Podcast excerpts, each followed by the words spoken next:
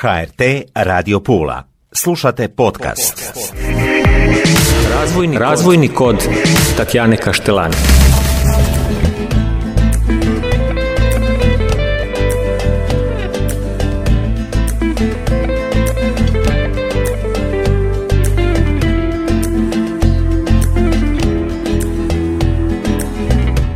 Došle, poštovane slušateljice i slušatelji. Evo nas u još jednoj emisiji. Govorimo o razvoju, o zdravlju, o našem društvu, planovima i o tome u kojoj smo situaciji, odnosno u kakvom stanju. Jer kažu da je društvo razvijeno onoliko koliko brinemo o ranjivim skupinama. Jako mi drago, izuzetna mi je čast. Danas je s nama doktorica Julijana Franinović-Marković. Dobro mi došli. Hvala lijepo na pozivu. Evo, pozdrav svim slušateljima Radio Pule. Kako ste nam, doktorice? Vrlo dobro. Jako nam je drago. Je, baš sam dobro. Čestitat ćemo vam umirovljenje, ali ne umirovljenje. Jer mira tu nema, ja vidim, toliko tema imamo sada, vi jednostavno plovite.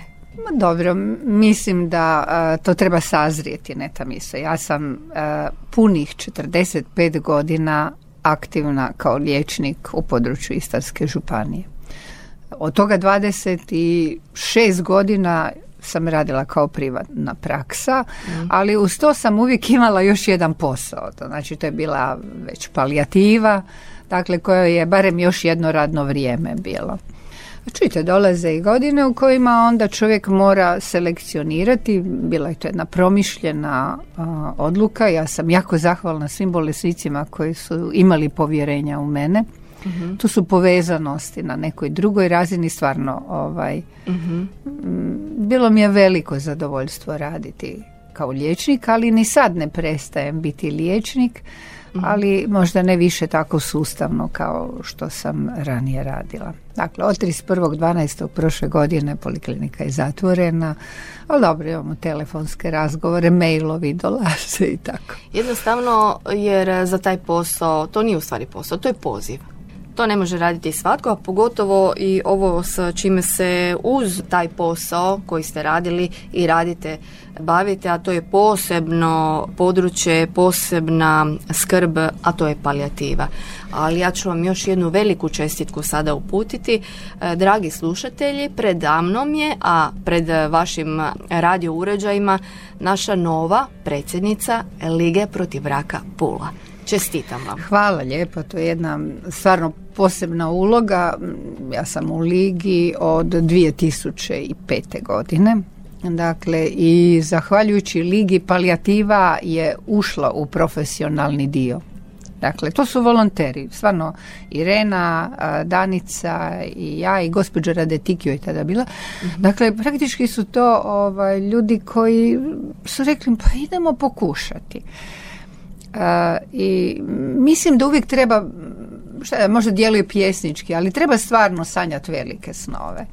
A, nekad čak i nije važno ne da imate onaj veliki žar pa to brzo splasne, nego jednostavno jednu ustrajnost u tome da želite nešto učiniti bolje u našem društvu.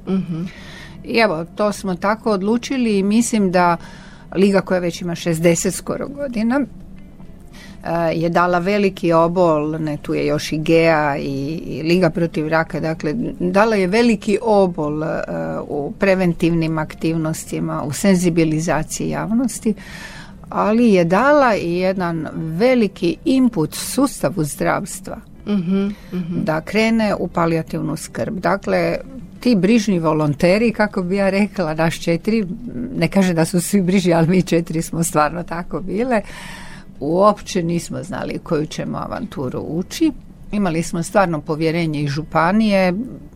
E, Ja sam kad sam predstavljala naše projekte volonterske i na državnoj razini, onda bi rekli lako je vama u Istri, vi imate puno novaca. To je tako neka percepcija koja... E, mi smo u to vrijeme dobivali, koliko bi to sad bilo, dvije do tri tisuće eura godišnje. Dakle, ja znam za druge neke segmente volonterstva u diljem Hrvatske gdje su dobivali po milijun kuna, ne, mislim nije to i, tako. Dakle, imali smo stalno jednu izvrsnu povezanost stanovništva i profesionalaca koji su bili volonteri.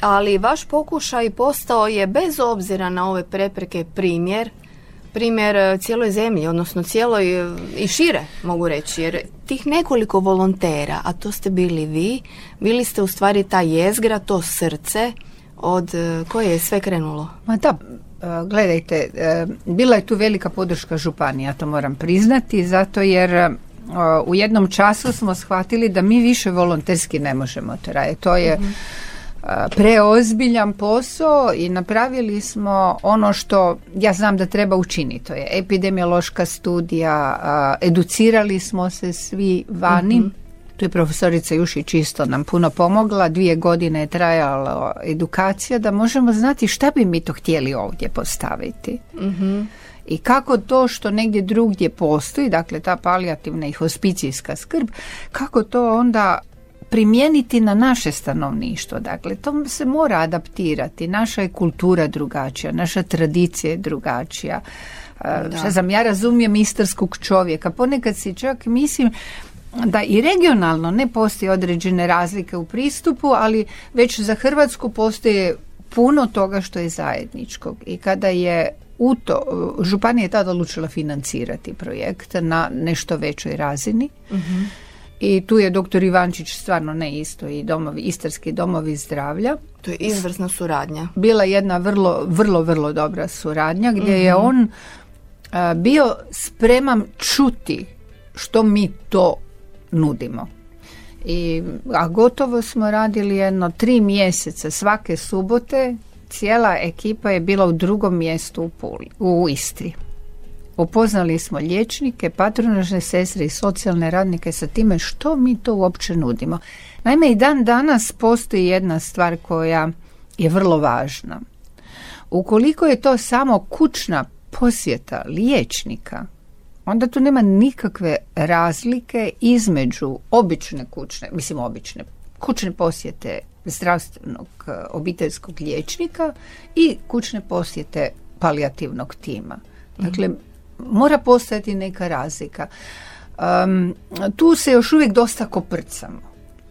A, ali temelji su izvrsni. Tu je doktor Brumini bio, tu je doktor Bilić bio, sad je doktor Božac, Bosiljka naša poznata, Suzana, Maja, Nada. Nada, Nada koja je u bolnici, dakle koja je jedan mhm. ogroman posao radi. Dakle, to je sad se jako proširilo. mm ali je potrebno sjesti i zajednički vidjeti što je dobro i što treba razvijati, što treba netko drugi raditi. Dakle, ne može palijativni tim zamijeniti cjelokupni sustav. Da. zdravstva ili socijalne skrbi ili duhovne. Ali mislim da idemo dobrim korakom to su već vrlo iskusni ljudi i njihovo prisustvo je prepoznato i od obitelji i od bolesnika. To je drugačiji pristup. Dakle, paralelno imamo taj palijativni tim opće bolnice Pula i mobilne palijativne timove istarskih domova zdravlja. Tako Jel tako? To je jedna izvrsna Sa tim istarskim e, domovima zdravlja smo počeli mhm. i mislim svi su tu bili uključeni i bolnica i socijala i škola i zajednica i liga, mislim i crkva. Mhm. Dakle, imamo jako puno aktera koje je tu uključeno. I mhm. to je, palijativna skrb je uvijek i skrb zajednice. Dakle, I svi, dakle cijeli sustav i mi i svaki čovjek je dio tog palijativnog tima. Pa jasno, jasno. to ne znači da svi moraju biti uz bolesnika. Naravno. Ne znači da svi moraju biti uz obitelj, ali ima puno stvari koje mogu odrađivati. I općenito stanovništvo treba biti informirano, odnosno znati, možda nam nije još ta svijest toliko, primjerice u nekim drugim zemljama imati volontera ili primiti volontera u kući, pa to je predivna stvar i traže se. Kod nas ipak možda, naravno sad zadrškom, da li, kako, koliko su volonteri? gledajte, mislim, biti volonter je najprije to da su to uh, ljudi koji jedan dio sebe žele dati za opće dobro. To ovako djeluje ko floskula. Djeluje, ali nije. Djeluje, ali sigurno nije. Uh-huh. A sad ću i objasniti zašto nije. u nekom razdoblju života mi e, više manje se moramo suočiti ne sa time što mi želimo? Ja kao čovjek, kao građanin Pule, Županije, Hrvatske, sad i Europe, mislim, mislim da je dosta ne da idemo na lokalnu zajednicu. Što ja želim učiniti za drugoga? A to opet proizlazi iz toga da najveće bogaćenje je davanje.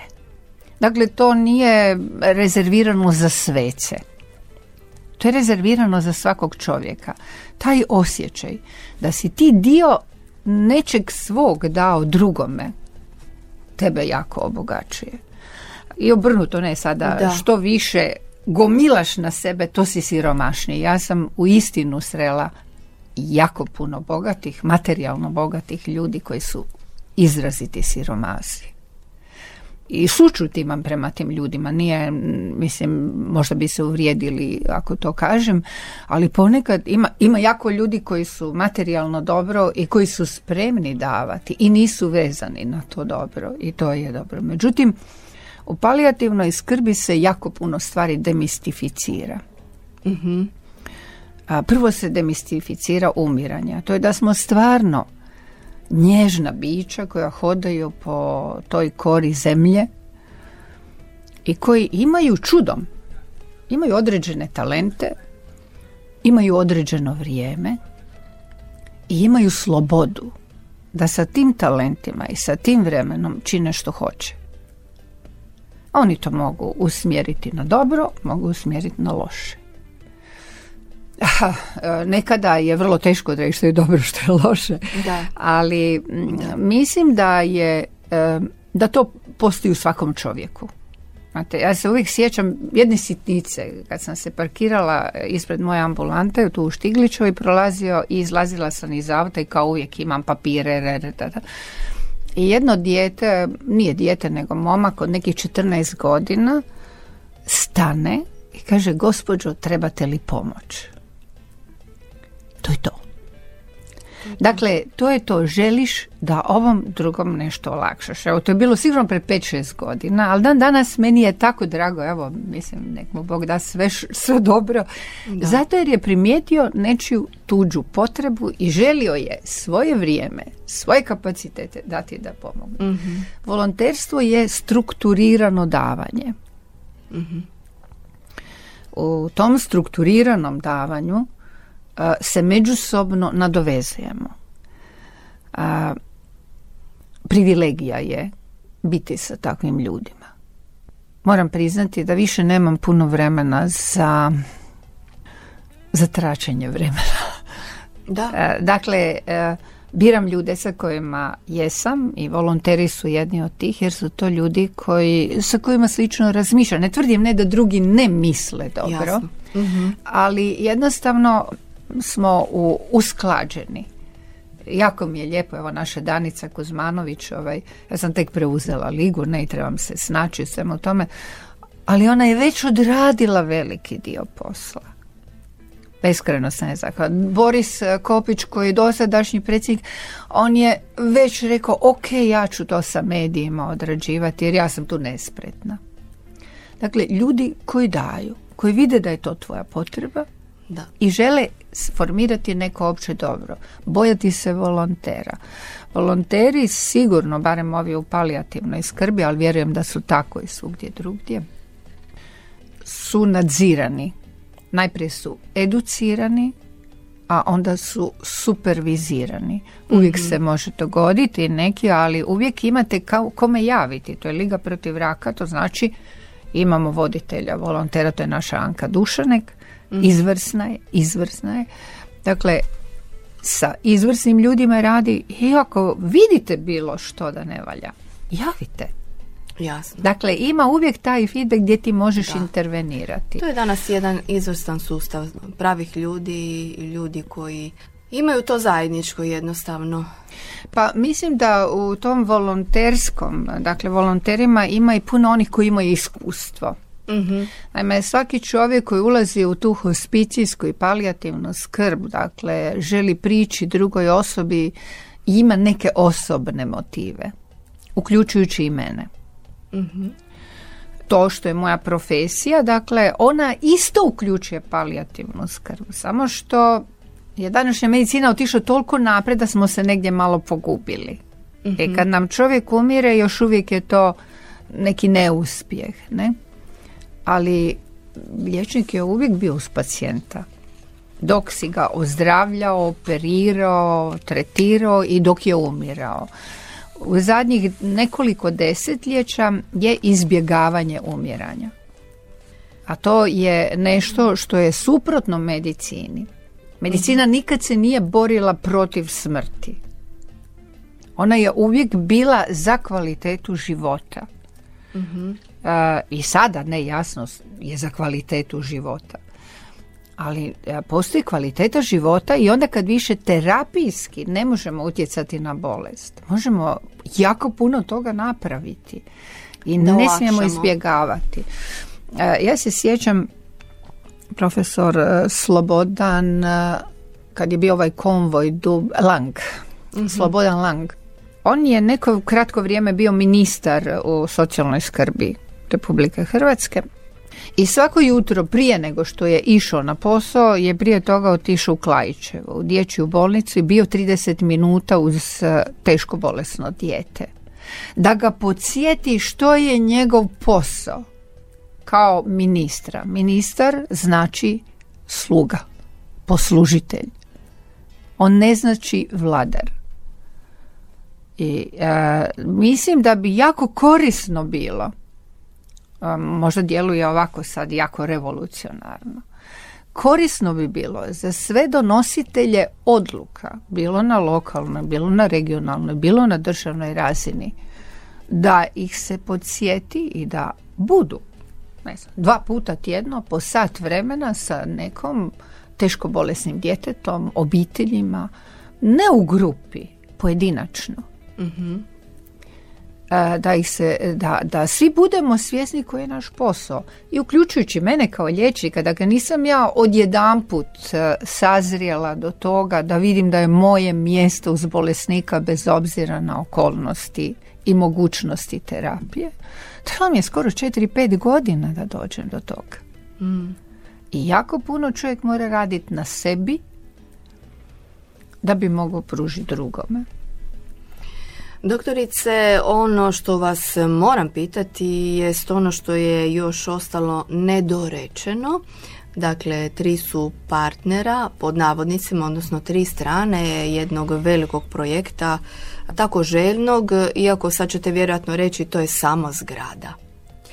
A, Znate o čemu vas pitam, to je naš hospicij, jedva čekamo, nestrpljivi smo, konačno dolazi nam novi biskup i nadamo se najbolje, baš smo nestrpljivi. Tako je.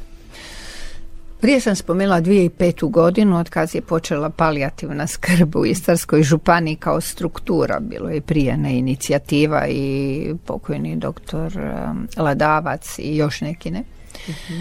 I moj um, suprug Dubravko Marković isto tako, ali trebalo je puno vremena da to sazrije. Kroz to vrijeme ja sam se navikla strpljivosti. Hospiciji, svugdje u knjigama kad govore o hospiciju kažu hospicij nije zgrada. Dakle, nije to moja ideja. Da, da. A, hospicij je mjesto gdje se integriraju svi oni kapaciteti profesije, društva, volonterstva, obrazovanja i upravljanja. Mhm. I crkve. I crkve, naravno. Što ne znači da nije za ateista otvoreno. Apsolutno. Dakle, ili za bilo koje druge vjeroispovijesti. Dakle, bilo koja crkva. E, prema tome, hospicij je nešto što mi se čini da je silno potrebno, ali ne samo kao skrb o bolesnicima, nego je to silno potrebno kao mjesto gdje će biti integracija svih ljudi dobre volje. I stanovništva i volontera i školskog sustava i svih oni koji nešto žele napraviti bolje za ovo društvo. Tu e, praktički cijeli donji kat je zato određen i za edukaciju pa smo trebali pokrenuti edukaciju na sveučilištu da bi onda imali gotov kurikulum koji je potreban za rad u palijativnoj skrbi to već dvije, dvije godine radimo Mhm. a tamo je klinička praksa Mhm. Onda je drugo što je trebalo volontere bolje strukturirati i oni su bolje strukturirani. Mi sad imamo jednu vrlo dobru grupu volontera koje smo, evo sad po prvi put smo ušli kao suradnici u jedan manji evropski projekt koji vodi Laverna u Zagrebu koji zajedno sa Ligom protiv raka idemo uh, zajednički na jaču jednu platformu zagovaranja odraditi. Dakle, i to je platforma zagovaranja, isto volonterski posao. Dakle, a jasno da će to biti od velike pomoći i ljudima koji skrbe o tim bolesnicima i samim bolesnicima. Predviđeno je 14 kreveta. Znači u Puli vam otprilike jedan dio 50% umire u bolnici, uh, hospicije više za one koji su u kućnim uvjetima, a donekle i za bolničke, ne kao transfer. Ali je hospicije je zdravstvena ustanova i podliježe zakonu o zdravstvenim ustanovama. Velike napore zadnje 3-4 godine radimo na razini Ministarstva zdravstva da se pokrene Ministarstvo socijalne skrbi jer je potrebno stvarati socijalne hospicije. Dakle, to su dvije razlike. E, zato bi volila da očekivanja e, društva je veliko od hospicija i on je, on je jedan svjetionik koji služi i kao e, mjesto gdje će bolesnici biti, gdje će se pružati pomoć obitelji, gdje će se, e, ali ako on nema edukativni značaj za pro, profesionalce i volontere, ako nema integrirajući značaj za stanovništvo, on je promašio svoju ulogu. Za sve to trebate imati ljude. Jasno, jasno. Ali još jedna velika stvar, dakle kao što je to integrirajući faktor i za obrazovanje, stanovništvo i zdravstvo i socijalu i crkvu, tako ne bi ovdje naglasila jedan a, izvrstan primjer suradnje Istarske županije, grada Pule, Poričko-Pulske biskupije, ministarstva a, na razini vlade. Dakle, hospiciji je pokazao da je moguće tu platformu uskladiti ukoliko jasno znamo kamo idemo. E, dakle, svi su oni tražili projekt i projekt je postojao. Svi su tražili suradnju i suradnja je postojala. Dakle, Uh, ono što je jako dugo, tu je i korona bila dvije godine i cijepljenje koje je tu provodilo, ali dobro, barem su ljudi vidjeli kako to izgleda. Ne? Uh, mene veseli ta jedna angažiranost uh, zajednice. To pokazuje da isto dišemo. Ono što, čega se pomalo bojim i čega strepim, to je da su očekivanja prevelika i da neće biti moguće odgovoriti na onaj način kako ljudi zamišljaju. Ali ono što mogu obećati, onoliko koliko je to uopće u mojoj moći obećavanja, to je da ćemo učiniti sve kako bi dotakli one najpotrebnije. Dakle, nadam se da će i novi biskup, monsignor Ivan Štironja, biti na toj jednakoj liniji kao i monsignor Kutleša koji je dao osobni veliki obol da bi se to ostvarilo. Dakle, to uglavnom ostaje, znate, ljudi vide ono što vide, ali iza toga stoji jako puno ljudi koji jako puno radilo. I e, gradonačelnik tada je bio Boris Miletić, i župan i, i dožupanica, naročito Sandra Čakić kuhar. Dakle, puno, puno, puno ljudi tu jako puno radilo. Evo i kancelar ovaj, biskupijski i jako puno ljudi koji su tihi i koji su stalno gurali taj dio od republičke razine pa na niže. A, obično kažu ne, to je malo to je malo, mislim malo nekad ne možda krivo razumijete. Mi imamo mrežu kreveta i akutnih i palijativnih i neuroloških i ovo. Dakle, hospicij je nešto što je iznad one mreže što je država državni, drž, e, ministarstvo zdravstva predvidjelo za Istarsku županiju. Nama je važno možda da bude i manji broj kreveta, ali da ono što se radi da bude palijativna skrba. Ne da to samo nazovemo palijativni krevet, da nemaš ljudi koji će to raditi i da ti bolesnici nemaju adekvatnu skrb. Mm. To se događa na puno mjesta. Evo imate cijeli jedan odjel je sada zatvoren pred dvije godine i to je bio jako dobro akreditiran u Rockefellerovoj pulmološkoj bolnici, palijativni odjel ne radi.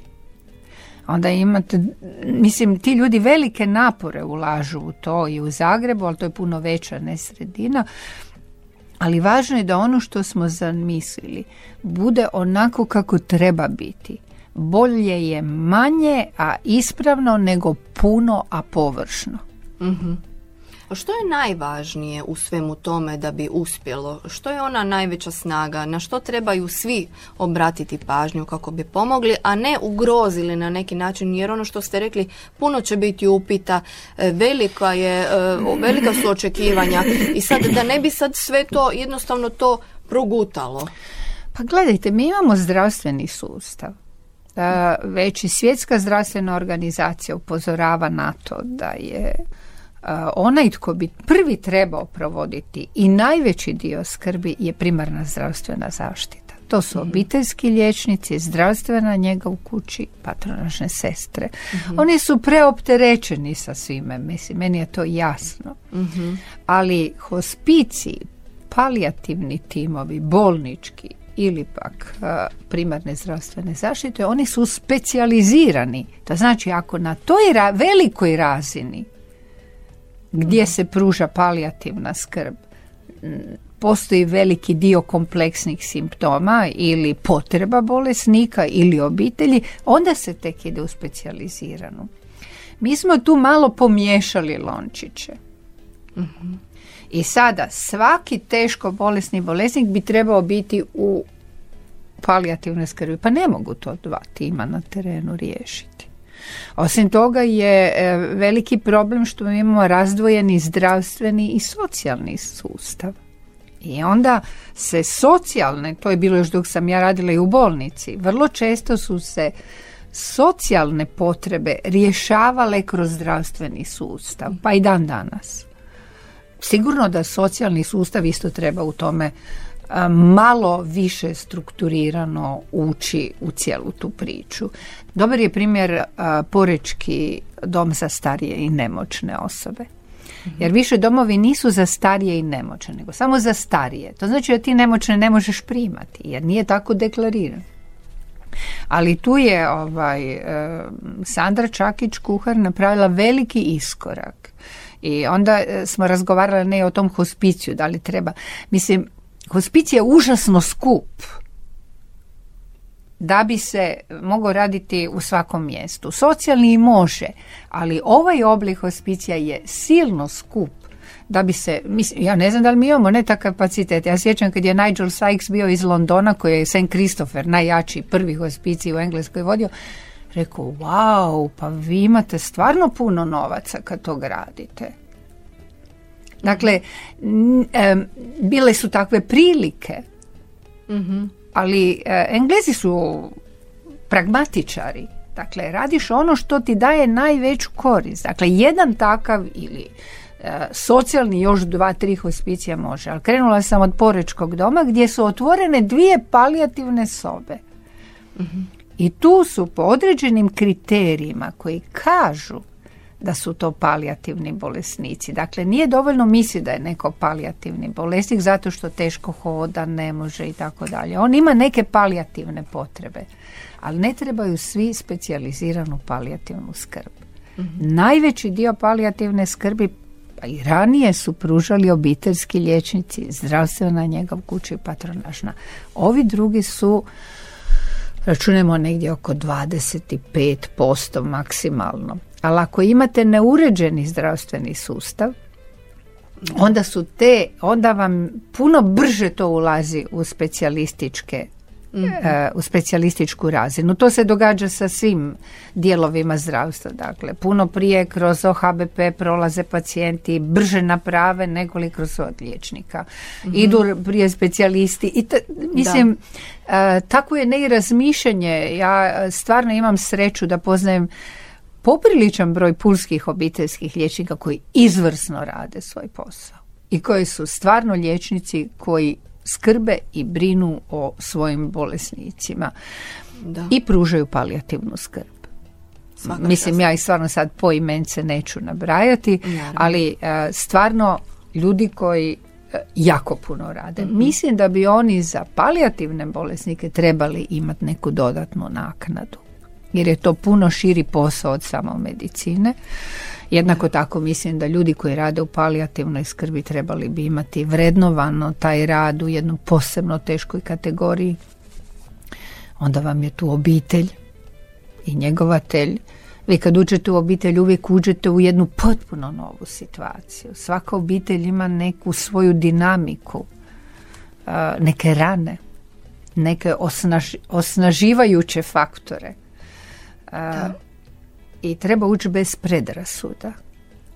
Dakle, ne ono kako bih ja osuđivao nekoga, jer vi ne znate. Dakle, ući Da. bez predrasuda, vidjeti što možeš napraviti. Prioritet je bolesnik.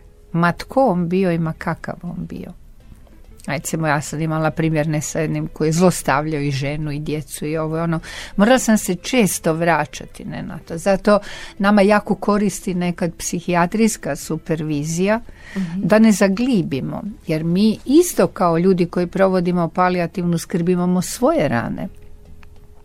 Imamo neke svoje metode kako smo izlazili, ali naše metode nisu metode te situacije. Jasno. I e, zato je važno imati superviziju kao volonter, ali i kao profesionalac. Mhm. Doktorice, puno je, odnosno, vi ćete nam reći koliko ljudi, e, koliko je umirućih koji odlaze e, u bolnici, odlaze nam u bolnici, a koliko onih koji nam odlaze kod kuća i kakva je tu situacija? Pa situacija je dosta... Odnosno, pardon, kakva bi trebala biti? A gledajte, recimo. ajde. Ja kad razmišljam gdje bih htjela umrijeti, onda je to doma. Naravno. Ne znam kako vi. Da. Isto tako. Da. Mislim da Znači, e, smatra se da 80% ljudi želi umrijeti doma, međutim, polovica umire u bolnici. Dakle, to je prvo već nešto gdje smo fulali. A, i o- e, 50% do 53-4% umire u bolnici. Mhm. A, 28 do 30% ljudi umire kod kuće. I tu je nešto potpuno neprepoznato. A to je obiteljska skrb. Te obitelji prolaze kroz velika trpljenja. A, pogotovo još ako su zaposleni. Dakle, oni, i to je potpuno neprepoznato. Znači, jednostavnije ti je a, poslati bolesnika u bolnicu gdje beo dan dođe, ne znam, 700-800 kuna, nema veze. Još uvijek sam u kunama, oprostite Da, da, da. Neka, neka. nego li dati nadoknadu zaposlenoj osobi koja je 200-300 kuna na dan. Ili 400, nema veze. Da, evo. Dakle, uobičajeno vani, mislim, vani, mislim, ne, uglavnom zemljama, ja sam bila u Engleskoj, Njemačkoj, Italiji, Austriji i tako dalje, imate nadoknadu za zaposlenu osobu jer je to jeftinije nego li da bude u bolnici. Sa svom profesionalnom pomoći koje ti ljudi trebaju. I završno imamo otprilike 18% ljudi koji umire u domovima. E, za umirovljenike, ono za starije osobe. Ovdje bi trebalo naglasiti da je u zadnjih 15 godina taj postotak povećan od 5,4 na 18,3% sa tendencijom daljnjeg rasta. Dakle, nužno je tim ljudima u socijalnim ustanovama pomoći, profesionalci mislim, i bolesnicima dakle dati pomoć. Za sad kod na, naši timovi ulaze unutra. Ali je nedostatan profesionalni dio medicinskih sestara njegovateljica za skrbiti o palijativnim bolesnicima. I treba onda to nadoknaditi. Na koji način? Ja nisam političar zdravstveni, nemam pojma. Ali to je isplatljivije za društvo i financijski manje. Mhm. dakle, opterećujuće. dakle, a vi se sada prema zakonu suprug ili supruga može biti dva tjedna na bolovanju ako je teško bolestan član obitelji. Za dijete može biti dulje, a za muža, za majku vi nemate niš. Za mamu nemaš niš. Da. A zakonski si obavezan skrbiti o majci. Pa daj nek se malo poslože, mislim, ne znam, ili... Da, da. da. Dakle, postoji, ljudi, ljudi ne znaju kako postupiti, očajni su. Mm. Očajni su jer socijalni domovi su prekrcani, dovoljno novaca nema za platiti privatni dom. mm I onda ne, imate tu jednu situaciju koja e, e, mi ćemo u ovim klinč situacijama hospici jako dobro dođe kao jedan, e, kao jedan prijelaz dok se ne iznađe rješenje. mm kao jedan odmor obitelji, ali, ali e, razumiješ, ne, to nije, nije to definitivno rješenje. Mislim, mi kao društvo moramo drugačije početi razmišljati. I kao političari, i kao profesionalci, jer vi i ja i e, trenutna vlast na županiji, gradu u Hrvatskoj može stvarati uvjete. Kada budemo u toj potrebi, da umiremo sami mi, više ne, ne stvaramo mi više uvjete. Mi, mi onda, kako bi rekli, ono, kao, legneš se kako si prostro. Mm, I to je odgovornost cijele zajednice. Ali ja mislim da je senzibilitet zajednice dosta velik. Mislim da je senzibilitet upravnih struktura dosta velik i da ćemo nastavljati. Znate, ja opet imam neke godine. Neko treba to preuzeti i treba krenuti dakle sa novim ljudima ja se veselim u ligi što su novi ljudi došli pogotovo ovi sa volonterskim dijelom uh, u, u profesionalnom dijelu imamo problema malo jer imamo manjak liječnika, manjak mm medicinskih sestara. Ali najvažnije je da kuća ima temelj. Pa mislim da smo dobre temelje. Svi zajedno smo dobre temelje postavili i jako mi je drago da živim u Istarskoj županiji. Ja sam kamfanarka rodom, pozdrav mojim kamfanarcima, ovaj, i, ali sam rođena u Puli. mm Tako ne da mi je drago biti dio nečeg jednog, jednog novog stvaranja. A nama je drago što vas imamo. I meni, da smo zajedno. Doktorice, hvala vam najljepša na gostovanju. Hvala lijepa na pozivu, pozdrav svima, uključite se u volontiranje. Lijep pozdrav. Svako dobro. Razvojni, Razvojni kod Tatjane Kaštelani.